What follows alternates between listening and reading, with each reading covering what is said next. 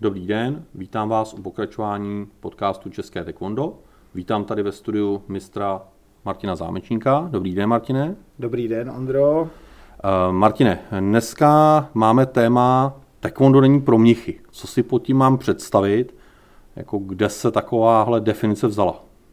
Tak, eh, narážíme zde vlastně na takové další dogma, které často s bojovými uměními spojeno. Ano, často bojová umění jsou eh, provázena v nějakých eh, klášterech vysoko v horách, kde provozují mniši, kteří dali nějaké buddhistické sliby pro celý život a součástí toho tréninku Eh, jejich, eh, těch jejich bojových uměních je eh, právě třeba i to náboženství.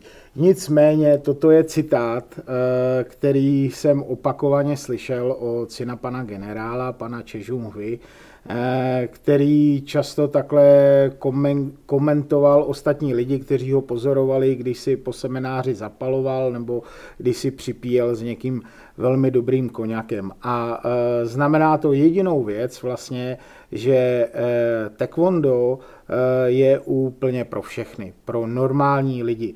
Taekwondo e, není pouze jenom pro lidi, kteří žijí nějaký asketický život, nebo obecně bojový umění není jenom pro lidi, kteří žijí nějaký asketický život.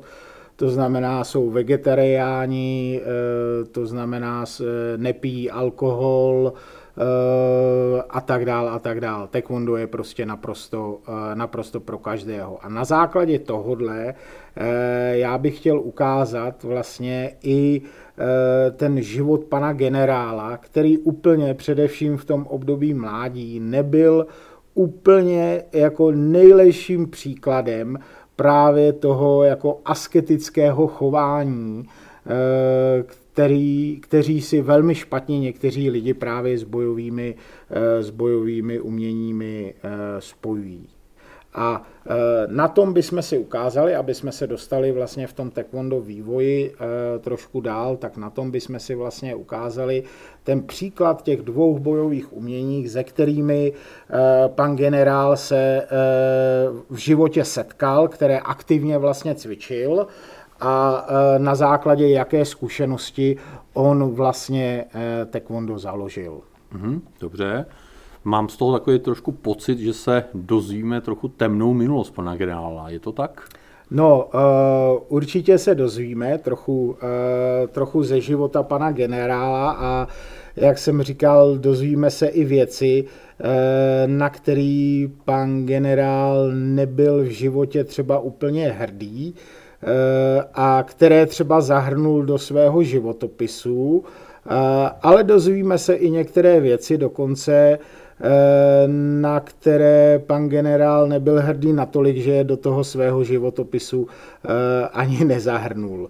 Takže budeme si, eh, budeme si vlastně povídat eh, o, o především tom mládí eh, pana generála a ukážeme si, ukážeme si na těch různých příkladech, že taekwondo je opravdu pro každého. Na druhou stranu bych nechtěl, aby výsledkem tohohle povídání byla nějaká motivace mládeže k tomu, aby v raném věku pili alkohol, kouřili a tak dál a tak dál, ale chci ukázat, eh, že to dogma právě spojené s tím, že eh, kdokoliv, kdo dělá bojový umění, tak nesmí pít alkohol nebo nesmí kouřit nebo něco takového. Eh, je to trochu něco jiného, než co si představujeme třeba Eh, že může být spojeno třeba s takovým tím tématem jako třeba vrcholového sportu nebo takhle. To bojové umění je i tak designováno a tak ho pan generál udělal konkrétně taekwondo, aby bylo opravdu pro každého. Když zmiňuješ eh, ten vrcholový sport nebo sport obecně, tak tam si myslím, že se nemusíme bát závěru nebo výsledku tohohle našeho povídání, eh, že si mládež z toho odnese, že budeme jako generál podle toho, co se dozvíme za pikantnosti, ale že právě ten sport dnešní mládež jako vede právě k tomu zdravému stylu a, a doufám, že se nám to podaří udržet i nadále. A Martin zmínil si, eh, že se budeme bavit o mládí, tak pojďme na to. A eh, jestli říkám mládí, mládí to mám tak jako v sobě zakomponováno a hm, jako staženo k nějakému věku třeba dospívání, puberty, jo, nebo té rané dospělosti. O jakém věku se bavíme, kdy začala temná stránka generála? Takže eh, pan generál se eh, narodil v roce 1918 eh, a musíme si představit ten začátek toho 20. století v Koreji vlastně jako úplně jinou dobu než začátek toho 21. století, ve kterém žijeme dneska, protože Korea jak spoustu Korejců, kteří si pamatují tu dobu, což je hodně právě těch velmistrů, se kterými jsem mluvil, tak uh, mluví o Koreji v roce 1920, v Kore, o Koreji v roce 1930, že není moc velký rozdíl mezi rokem 1520 a 1920, protože ta Korea byla opravdu jakoby uh, trochu zaostalá tím, že se jako osamostatnila od toho svého okolí a e, zůstala jako taková uzavřena právě těm, e, těm západním, e, západním vlivům. Takže pojďme si nejdřív říct vlastně, do jaké rodiny se pan generál narodil. Jeho otec byl velmi chudý muž a předal nějaké genetické předpoklady právě k tomu častému pití a častému hraní karet hazardnímu eh, právě panu, eh, právě panu generálovi. Takže eh, jeho otec nebyl, nebyl úplně vzorným příkladem právě pro pana generála. On část života vlastně strávil z Giseng, což byla což byla vlastně obdoba jakoby korejské gejši. Takže on eh, v době, kdy eh, pan generál byl velmi mladý, tak eh, opustil vlastně svoji ženu a vzal, vzal svoje děti a protože pravděpodobně vyhrál nějaké jako peníze, peníze v kartách, tak koupil si velkou, eh, velkou fabriku na eh, soju, na zpracování vlastně rýže v alkohol a poměrně jako vydělal krátkou dobu slušné peníze, než je opět zase prohrál v kartách. A tím běžným způsobem toho života těch bohatých mužů bylo právě, že si vydržovali nějakou tu eh, korejskou gejšu, to zná korejskou giseng, což byla mimochodem žena, která už předtím eh, zrujnovala eh, život několika mužům. A otec pana generála s ní několik let žil a vlastně přetáhl od té, od té generálovy maminky ty děti, které žili vlastně s ním a s tou, s tou Giseng v prostředí eh, nejenom těch ostatních giseng, ale v prostředí častého alkoholismu, častého karbanu a eh, v prostředí také té továrny, která vyráběla, která vyráběla ten rýžový alkohol. Eh, pan generál sám o sobě říká životopise, že už od osmi let, srovnejte si, že on v osmi letech nastupoval školní docházku, dneska to je třeba nějaká druhá, třetí třída, eh, tak pravidelně dělal to, co viděl u toho svého otce s kamarádama. To znamená, oni pravidelně pili a pravidelně kouřili už od nějakých osmi let. A já jsem byl svědkem rozhovoru, rozhovoru pana generála s panem Čežunhou, kdy, kdy e, pan generál se vlastně přiznal, že už možná i o nějaký rok dříve vlastně e, začal kouřit celé tohleto období, které vlastně strávil s tím svým otcem a s tou jeho Giseng, se potom podepsalo na tom, na tom životě pana generála, jak si ukážeme na těch, na těch, dalších, na těch dalších příbězích, které si o něm budeme říkat.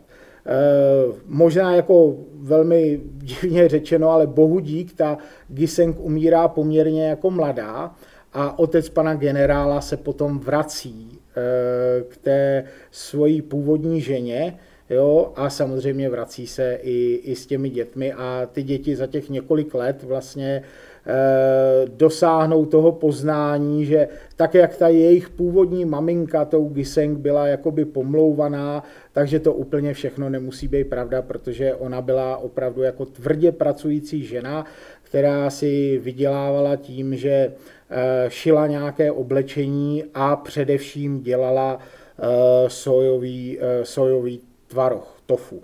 A pan generál potom vlastně, když píše svůj životopis, tak píše o dvou věcech, které e, v životě nikdy neměl rád. A první věc byla veverky, protože ty mu chodili po těch, ty kanadský veverky mu lezly po těch drátech a kradli mu jídlo na balkóně. A druhá věc byl ten sojový tvaroh, protože vždycky, když mu v restauraci e, dali tofu, korejský dubu, Eh, tak on ho vždycky odmítl, protože vždycky si jakoby představoval tu svoji tvrdě, velmi tvrdě eh, pracující maminku a eh, on, on byl vlastně ze tří dětí, respektive z osmi, jim se narodilo osm dětí, ale pět jakoby zemřelo velmi mladých a on měl staršího bratra a mladší sestru a s tím starším bratrem v noci často stávali, aby pomáhali té mamince točit nějakým ručním mlínkem eh, právě na, eh, na vysoušení, eh, vysoušení toho tofu. Takže vždycky na to vzpomínal jako na velmi, velmi těžkou práci.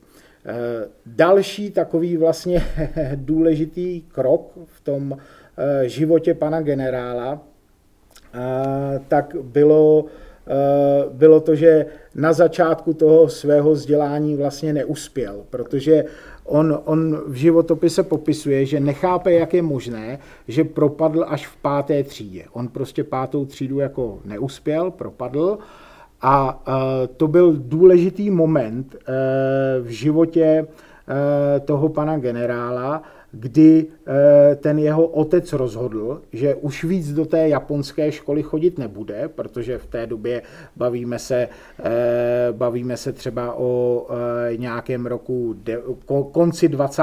let, řekněme, 20. století, takže Japonci už byli pevně jakoby usazeni na korejském poloostrově a Korejci už v té době od roku 1910 neměli vlastně ani tu Koreu jako samostat, eh, samostatnou zemi. V té době byla, eh, byla vlastně celý korejský poloostrov, byl součástí japonského císařství, takže samozřejmě tomu odpovídalo i to školství. Oni se museli učit japonsky.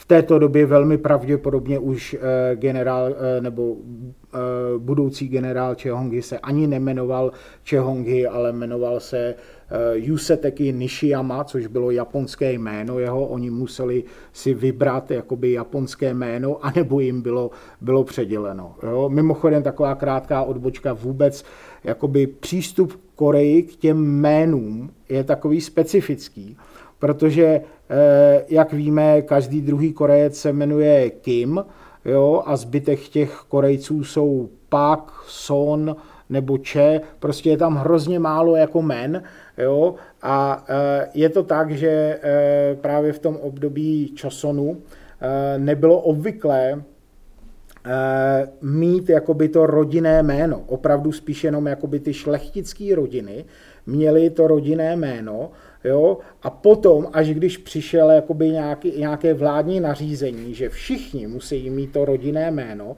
tak oni často velmi svévolně eh, si vybírali ty rodinná jména, a protože všichni znali hodně Kimů významných z historie, nebo Hwang, Hwang znamená jakoby barva zlata, jo, Pak, případně Son, eh, tak si často vybírali tyhle ty jako známý stejný jména, tak proto proto dneska uh, jakoby v Koreji, v Koreji není taková pestrost těch, těch rodinných men a proto taky nebylo až tak jakoby těžké přijmout úplně to nové jméno od toho, od toho, japonského, od toho japonského systému. Uh, takže generál vlastně byl, byl uvržen tím rozhodnutím otce, že získá takovéto tradiční jakoby vzdělání, což v té době především znamenalo studium čínské filozofie, studium čínské kultury a především kaligrafie. Takže tady len v tom věku nějakých 12-13 let, kdy pana generála si musíme představit, že s ostatními hochy v té oblasti, vlastně on, on bydlel v oblasti, která je dnes v Severní Koreji, blízko moře bydlel a dneska, dneska je to oblast vlastně tam okolí velkého města v Koreji, Hamhungu, ale byla to jako typická vesnice do nějakého většího města, to měl nějakých 20-30 kilometrů, ale větší město si představme město o pár tisících jako obyvatelích. Často popisuje ve svém životopisě v tomto období, že s kamarády běhali na sousední pole, tam kradli různou zeleninu, soutěžili v tom, kdo sní víc čili papriček, a generál potom už během svého života nikdy psal, že nebyl nikdy poražen jako žádným pálivým jídlem jo? a mohl, mohl se vsadit s kýmkoliv, že, že sní jakkoliv pálivé jídlo, protože to pro něj díky tadyhle s těm dětským, dětským výletům do sousedova pole nebyl, nebyl žádný problém. Takže tomhle věku je rozhodnuto vlastně eh, velmi direktivně otcem, že se stane, eh, že se stane vlastně tím vzdělancem, nějakým kaligrafem.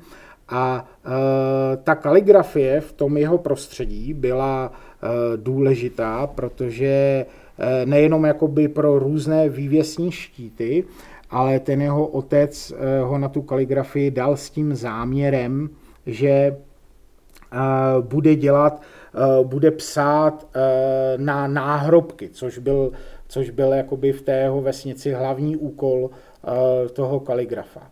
A takhle on se dostává k místnímu učiteli a studuje první asi rok jakoby kaligrafii u místního učitele. Jehož jméno není nijak důležité, myslím, že to byl nějaký mistr Ma. A Otec zjistí, že eh, právě v tom nejbližším městě, které je vzdáleno nějakých asi 24 km chůze, eh, přebývá velmi známý eh, mistr kaligrafie Han Il-dong. A díky vlastně tady tomu se pan generál setkává s mistrem Hanil Dongem, což byl nejenom velmi známý a ceněný kaligraf, ale e, také to byl cvičenec, možná mistr e, Tekionu, což bylo první bojové umění, se kterým se e, vlastně pan generál e, setkal.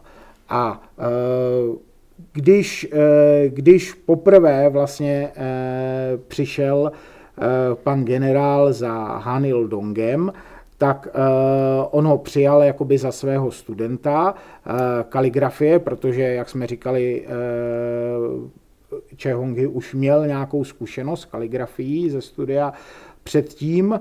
Mm, nicméně Hanil Dong působil asi jenom další rok nebo dva v té, v té oblasti a vlastně ten generálův otec zaplatil Han Il Donga a on vlastně docházel k ním Eh, do té, eh, do té továrny vlastně na, eh, na to soju, aby tam, aby tam generála učil kaligrafii, především kaligrafii, ale jak jsme říkali i tu čínskou filozofii a tak dál, klasickou literaturu čínskou.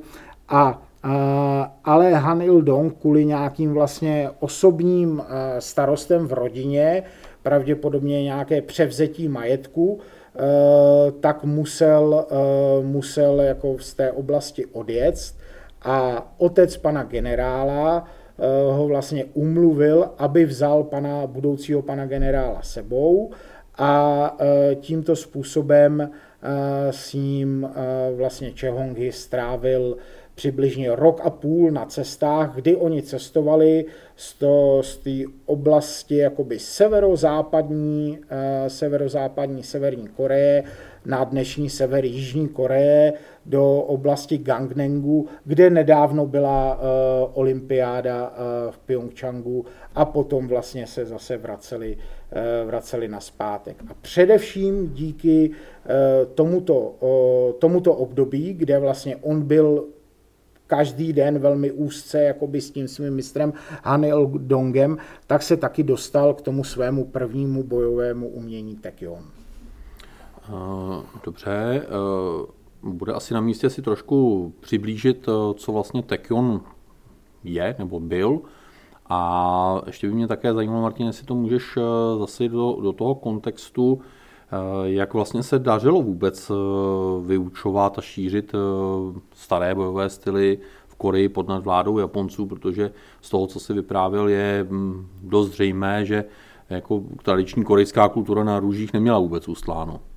Samozřejmě eh, to byl jeden z těch, eh, jeden z těch hlavních jako snah eh, Japonců v Koreji, tak kompletně prostě potlačit tu korejskou kulturu. A nejenom v Koreji, ale i na dalších územích, které Japonci obsadili. Stejně tak, jako když u nás Němci chtěli potlačit prostě tradiční slovanskou kulturu nebo českou kulturu konkrétně, tak stejné snahy prokazovali i ty Japonci.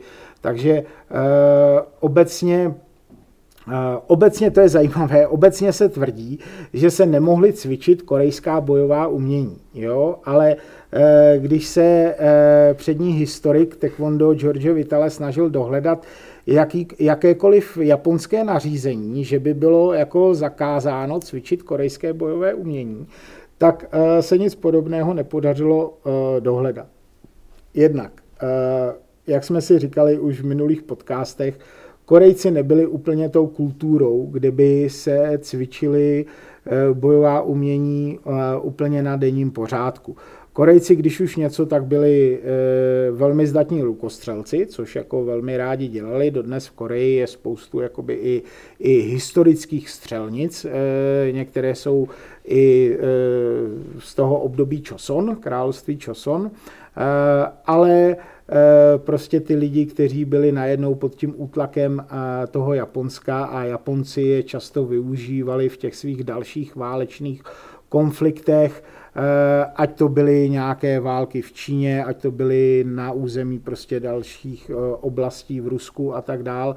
Takže měli trochu jiné starosti, než cvičit ty bojové umění. Takže my předpokládáme, že oni velmi jakoby silně potlačovali tu korejskou kulturu, jo, ale žádné konkrétní nařízení, že by nesměli jakoby cvičit bojová umění, eh, nebylo. Obecně byla asi jakoby potlačena ta eh, jakékoliv jakoby Eh, výsledky té korejské kultury, ať to byl tanec, ať to mohly být ty bojové umění, nebo ať to byla vlastně i korejská, i korejská řeč, která, kde byla samozřejmě upřednostňována ta, ta japonština.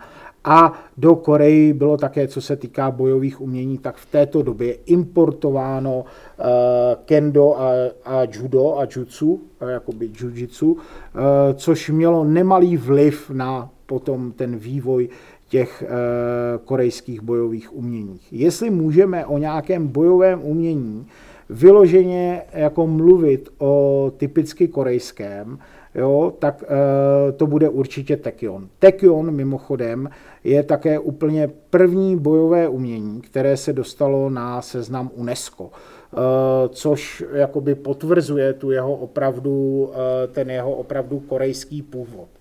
E, my dneska těžko můžeme vystupovat, co to, eh, jak Tekion vznikl. Nemáme jako u hodně bojových uměních nějakou konkrétní osobu, která někdy založila na základě nějaké události nebo nějakých zkušeností založila Tekion.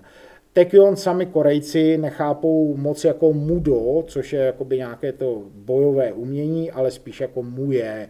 To znamená něco na hranici jakoby bojového umění a nějakého lidového folkloru.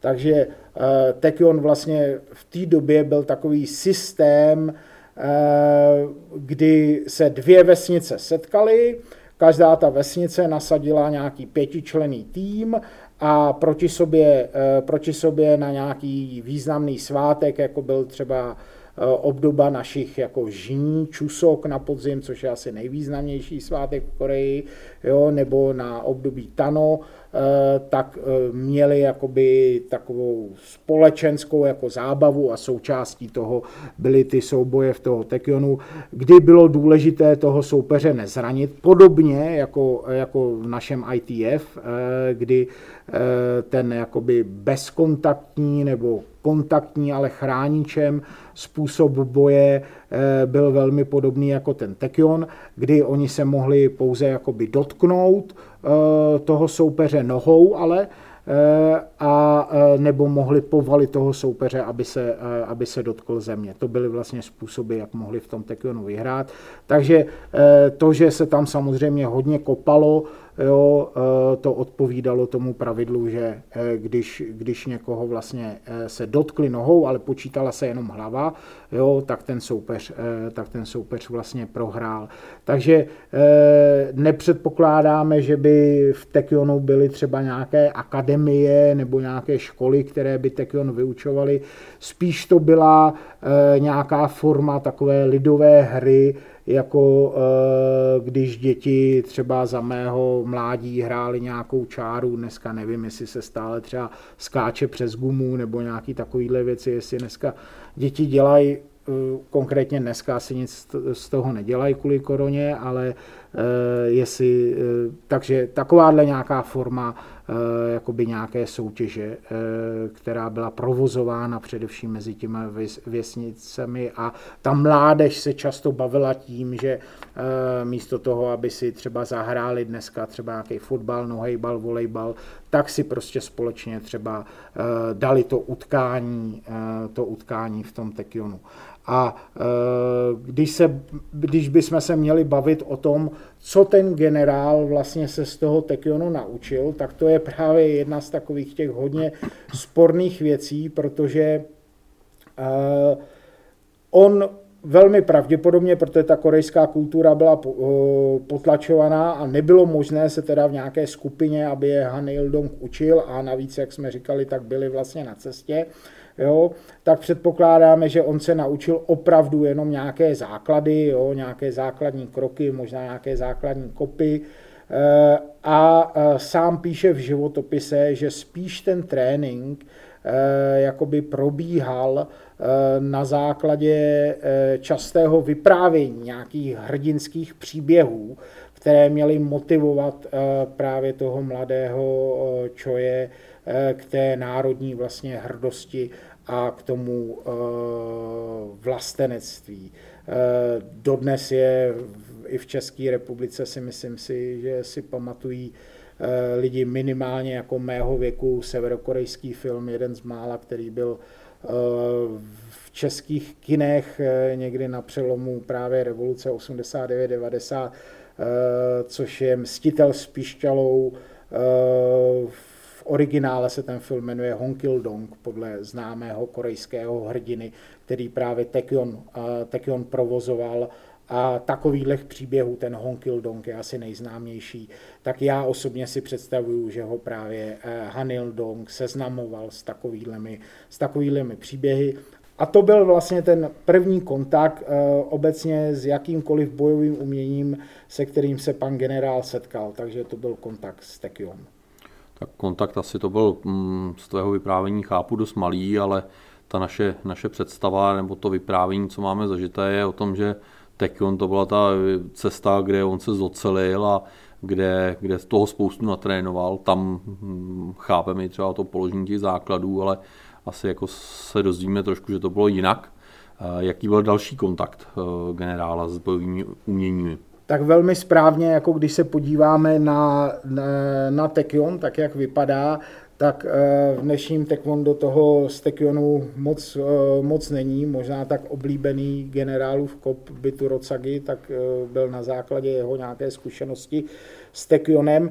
Nicméně dnešní taekwondo a především taekwondo v nějakých 50., 60., 70. letech tak bylo mnohem nebo je mnohem podobnější jinému velmi známému systému a to je karate.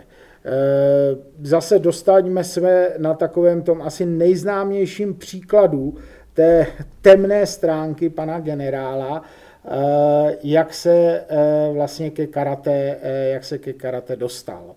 Tak on v době, kdy mu bylo nějakých 20 let, to znamená v roce 1938, tak jeho matka ušetřila nějaké peníze. Je zajímavé, že ty peníze ušetřila matka, jak píše v životopise, a ne ten otec, který měl tu továrnu na soju.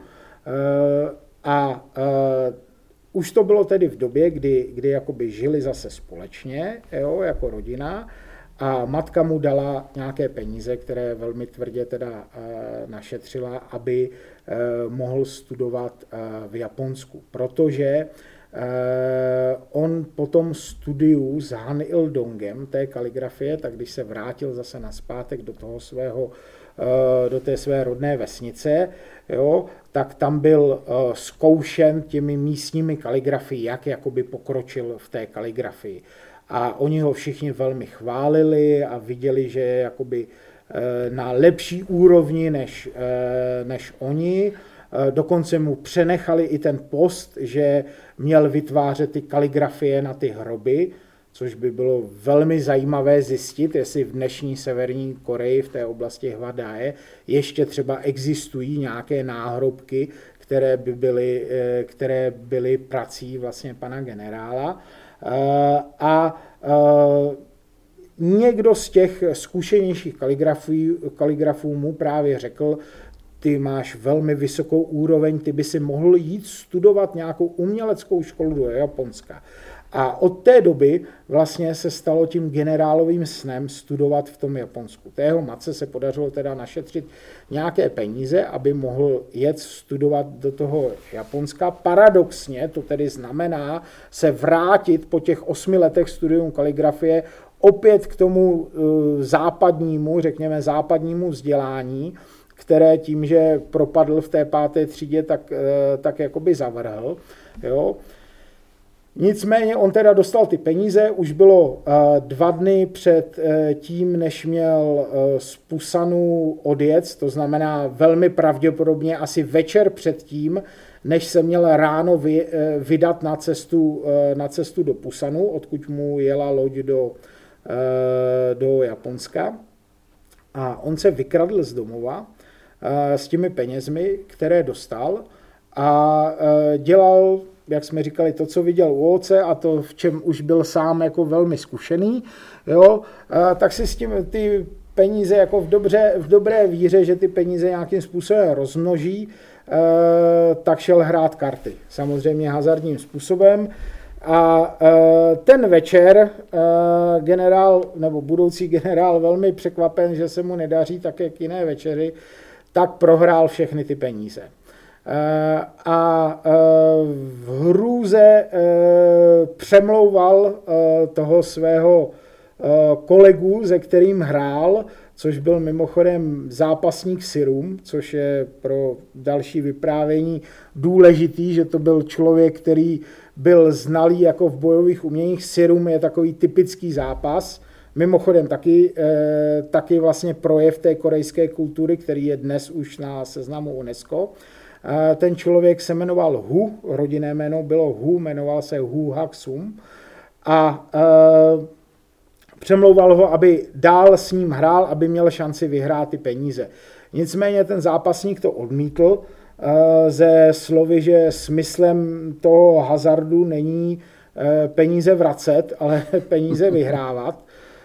A odmítl po nějaký době už dál hrát s Čojem a, a ten teda v té víře, že jako ztratí všechny ty peníze pro to Japonsko, nebude schopen odjet do toho Japonska a ten jeho, ten jeho velmi přísný otec asi udělá to, že ho kompletně jako vyhodí z domova a, a šíleným způsobem ho seřeže. Tak chtěl dále uprosit toho zápasníka Hu. Nicméně se mu to nedařilo, tak v náhlém jakoby nějakém rozpoložení toho, toho životního neštěstí, které se na něj hroutilo, tak vzal nějakou masivní skleněnou dózu na, na Ingoust a vrhnul jí nebo hodil jí po tom zápasníkovi. Velmi, velmi šťastná trefa ho dovedla vlastně k tomu, že ho trefil do prostřed čela. Ten zápasník se tam prostě položil v bezvědomí na záda. Generál si nebyl jistý, jestli ho v tu chvíli nezabil a popisuje ve svém životopise, jak pozoroval tu směs ingoustu a krve, která se hrnula přes ten jeho obličej, když tam ležel na zemi a mezi tím, co mu bral ty peníze, a ještě zdůrazňuje ve svém životopisě, že bral pouze ty peníze, které prohrál v té, v té hazardní hře, že ostatní peníze mu potom vrátil, vrátil do oblečení. No samozřejmě po této, po zkušenosti tak se velmi obával zůstat v Koreji, tak to bylo pro ně jako super, že mohl, mohl odjet do toho Japonska. Je zajímavé, že v životopise píše, jak hrozně moc se těšil na, tu, na to, že se z toho Japonska vrátí jakoby do Koreje. Nicméně on během prvních čtyřech let studií vůbec se do Koreje nevrátil a jeden z určitě z těch silných důvodů bylo, že se právě obával tohoto zápasníka Hu, který, o kterém se dozvěděl asi po měsíci po tom, co, od, po tom, co byl v Koreji, v Japonsku a z Koreje přijel za ním jeden jeho, jeden jeho kamarád z vesnice a on se ptal právě generál, jak je to s tím, jak je to s tím Hu, on zemřel, nebo co se, co se jako stalo. A ten kamarád mu říká, no neboj se, Hu je jakoby v pořádku a moc se těší na to, až se, až se vrátíš. Určitě, určitě bude nějaký, nějaký vyzývací zápas. A v tu chvíli, tadyhle ten moment a tadyhle ta jakoby temná stránka toho životopisu pana generála, kdy vlastně málem, málem jako zabil člověka, kterého vlastně okradl ještě o peníze, které prohrál v hazardní hře, tak eh, tak zapřičinila, že systematicky začal přemýšlet o svém studiu bojových uměních. To znamená, poprvé v životě začal jakoby sám z vlastního popudu hledat nějaké bojové umění, eh, které by začal cvičit, aby on právě s tou malou postavou, jo, to je ještě důležité eh, říct, že on byl jakoby fyzicky, fyzicky, když se narodil, velmi slabý. Jo? A spoustu těch jeho Eh, sourozenců, i těch, kteří právě zemřeli, tak byli mnohem, mnohem silnější. Jo? A jako dítě on, když se narodil, tak vůbec jako nepředpokládali, že by eh, po těch zkušenostích, kdy několik dalších sourozenců zemřelo, že on by se mohl dožít eh, dospělosti s takhle vlastně slabým jako somatotypem. A pan generál, mimochodem to je další takový projev jako korejské, korejské tradiční kultury, tak za takový zlom ve svém životě toho, že získal to pevné zdraví, takže mu právě otec sehnal nějaký tradiční korejský ženšen, jako divoký ženšen, který si smíchal s medem. A od té doby, co to požil, tak už se těšil jenom, eh, jenom jako pevnému zdraví a to je takový ten typický korejský jako nacionalistický příběh, kde díky tomu ženšenu je každý ten Korejec jako úplně Eh, úplně nebesky zdravý. Eh, takže on začal hledat, eh, když se dozvěděl, že, ten, že ho čeká, jestli se chce vůbec někdy vrátit domů a vidět rodiče, hlavně teda matku a sourozence, tak musí cvičit nějakým způsobem bojový umění. Tak a v té jeho mysli a vůbec v té době jako v Japonsku, už jak jsme si říkali taky na tom minulém podcastu, eh, byl velmi atraktivní box. Ještě v té době jakoby karate nebylo, nebylo tak intenzivně eh, sprofanované, takže on nejdřív hledal nějaký box, ale jak se pohyboval v té své, v té své komunitě jakoby korejské menšiny, tak mu nějaký kamarád, který se jmenoval Kim, mu doporučil jiného instruktora karate, také Korejce, který se také jmenoval Kim. Eh, je zajímavé, že, ten, eh, že to jméno toho svého prvního učitele karate nikdy, neuvá, nikdy jakoby neuvádí, víme jenom pouze, že to byl teda nějaký Korejec Kim, který, bydlel, eh, který žil v Japonsku a začal, začal vlastně pod tady tím instruktorem cvičit, cvičit karate. Začátek karate ale dnes víme, že, stylů karate je mnoho a o jaký vlastně styl karate se v té době jednalo? E, tak to je, to je jakoby velmi zajímavé e, s ohledem na to, že pan generál píše ve svém životopise, že naštívili školu Shotokan, kde zrovna teda Gichin Funakoshi v té době nebyl, ale naštívili tu originální školu Shotokan, která na, na konci druhé světové války byla během náletu jakoby úplně zničená a dneska už e, e, škola Shotokan má úplně jakoby jiné headquarters, jiné zázemí. E, a s ohledem na to, jaké karate katy vlastně na začátku 50. 60. letech pan generál, které vyučoval i jako v již založeném taekwondo, tak víme, že cvičil styl Shotokan. To znamená, to, co Gichin Funakoshi eh, po nějakém zjednodušení v roce 1905, kdy Anko Itosu, eh, učitel, jeden z, eh, ze dvou hlavních učitelů Gichina Funakoshiho, to byl Anko Itosu a Anko Azato, tak ten Anko Itosu v roce 1905 dostal na Okinavě karate na program některých škol Jo, tehdy ještě spíš jako tode než karate, okinavské klasické tode, které bylo značně zjednodušené. Toto zjednodušené karate ještě dále jakoby e, nějakým způsobem zjednodušil pro potřebu výuku v Japonsku, e, e, zjednodušil Gichin Funakoshi a vlastně toto karate které Gichin Funakoshi nikdy nechtěl, aby bylo pojmenováno jako vlastním stylem, ale dneska běžně říkáme jako Shotokan Ryu, jako škola Shotokan nebo Shotokan karate, eh, tak právě pan eh, generál studoval.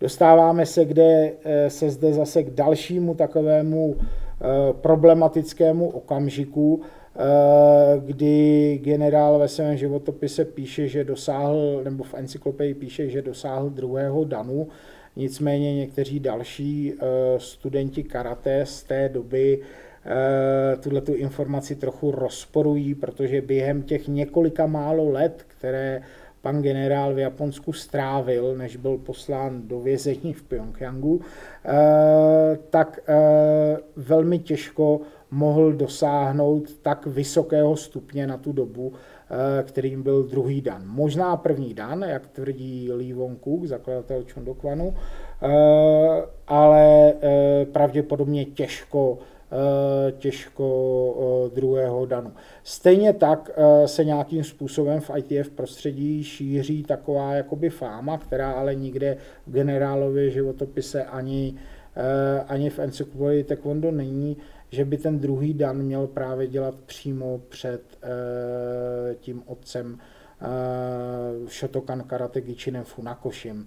Předpokládám, že takhle významnou zkoušku nebo setkání, kdyby dělal před Gichinem Finokašim, tak by se o tom zmínil v životopise, což nikde není napsáno. Takže eh, tohle je spíš jako opravdu druhý dan před Gichinem Funakošim nějakým, eh, nějakým, způsobem, nějakým způsobem fáma.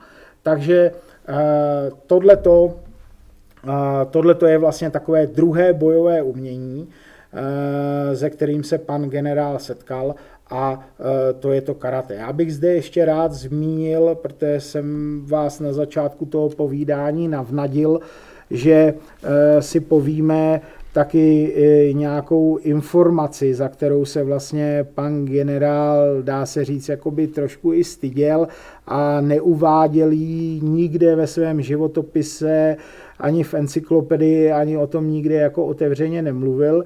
Nicméně na základě informací velmi zajímavé osoby v taekwondo a dalšího významného historika kanadského vysokoškolského učitele Alexe Gillise, který napsal uh, velmi oblíbenou knížku Killing Art, jako zabíjecí umění, bychom mohli volně, nebo smrtící umění, bychom mohli volně přeložit, tak se mu podařilo z několika zdrojů potvrdit, že v té době, kdy pan generál už vlastně do Japonska odjížděl, tak opouští svoji manželku a opouští i svoji dceru, která se jmenovala Cheson Juk.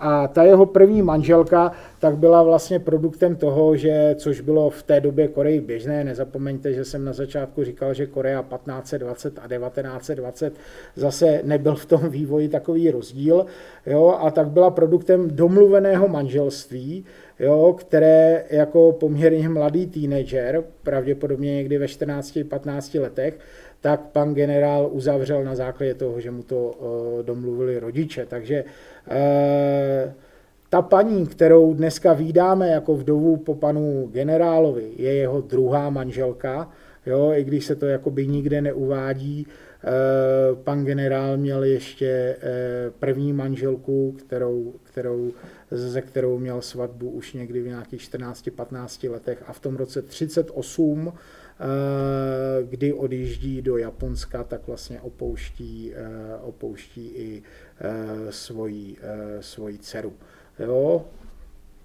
Tak ta, tahle ta historka nebo ten, tenhle ten fakt je velmi zajímavý, protože to je opravdu řekněme, stinná stránka, za kterou se opravdu asi pan generál styděl, protože, jak říkáš, nikde ji neuváděl.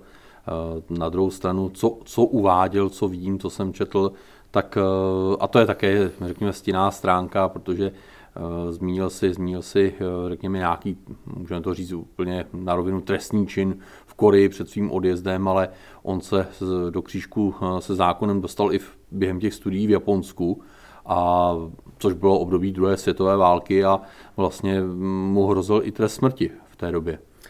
Přesně tak, to se, to se málo ví. On podobně Eh, jako eh, zakladatel Aikida Morihei Ueshiba, tak byl odsouzen k smrti a jenom díky tomu, že eh, války skončily v ty správné okamžiky, tak dneska moderní svět může cvičit Aikido a Taekwondo.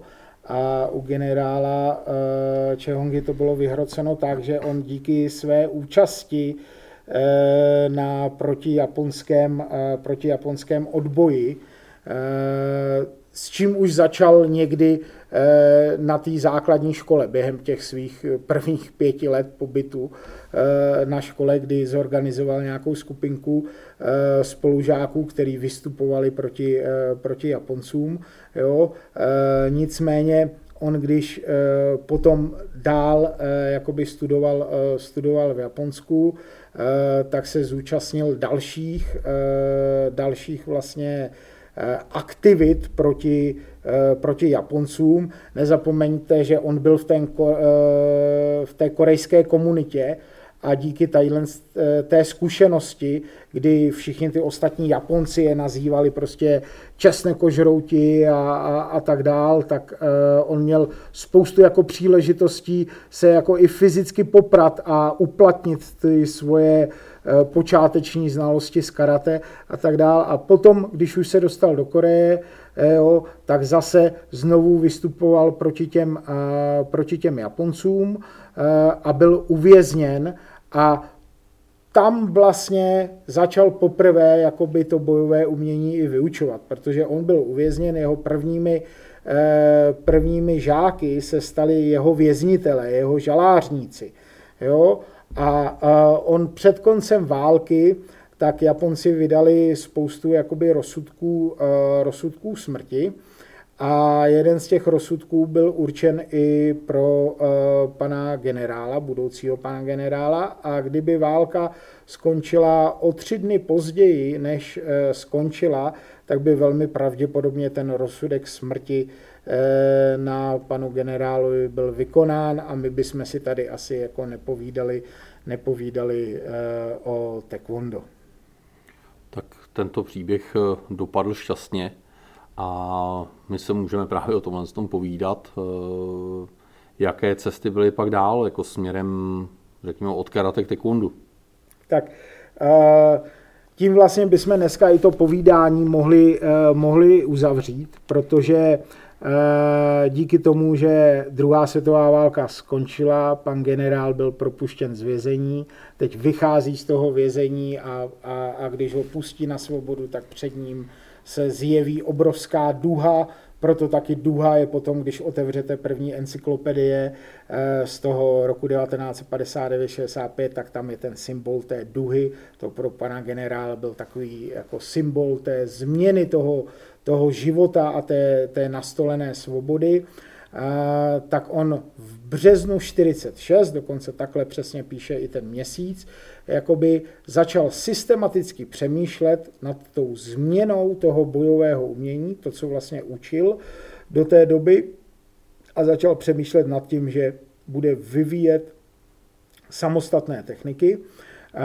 A první technikou mělo být na Jundemaki, kterou právě v tom březnu 46 vymyslel. A tenhle ten vývoj jakoby těch, řekněme, základních technik, ještě zdaleka se nemůžeme bavit o Eh, vývoji 24 eh, sestav, eh, tak měl v té hlavě pana generála skončit někdy na jaře, na jaře 55 jo, nebo respektive 54, takže eh, často se mluví, jak pan generál měl rád jakoby tu, eh, tu devítku, tak často se mluví jakoby o devíti letech eh, toho vývoje jakoby těch základních technik. A já doufám, že dneska jsme si vlastně ukázali, že, jak jsme řekli na začátku, nejenom v té osobě jakoby pana generála, tak taekwondo není jenom pro mnichy, a ukázali jsme si, nebo poukázali jsme na ty dvě bojové umění, ze kterými přišel pan generál do kontaktu a to byl Tekion a karate. Já si to dovolím schrnout, respektive eh, vzít si z toho ponaučení, že máme, máme takovouhle obrovskou historii a obrovské příběhy a řekněme nějaké ponaučení, jak, jak třeba se nechovat v životě i z té historie pana generála ale možná si můžeme vzít jako ze všeho špatného nějaké ponaučení a odrazit se k tomu, k tomu našemu, řekněme, lepšímu lidství. A každopádně, Martine, děkuji ti za dnešní vyprávění a budu se těšit i s posluchači na příští pokračování podcastu České Taekwondo. Také děkuji Tekvon a těším se, až si společně připravíme další příběhy. Díky.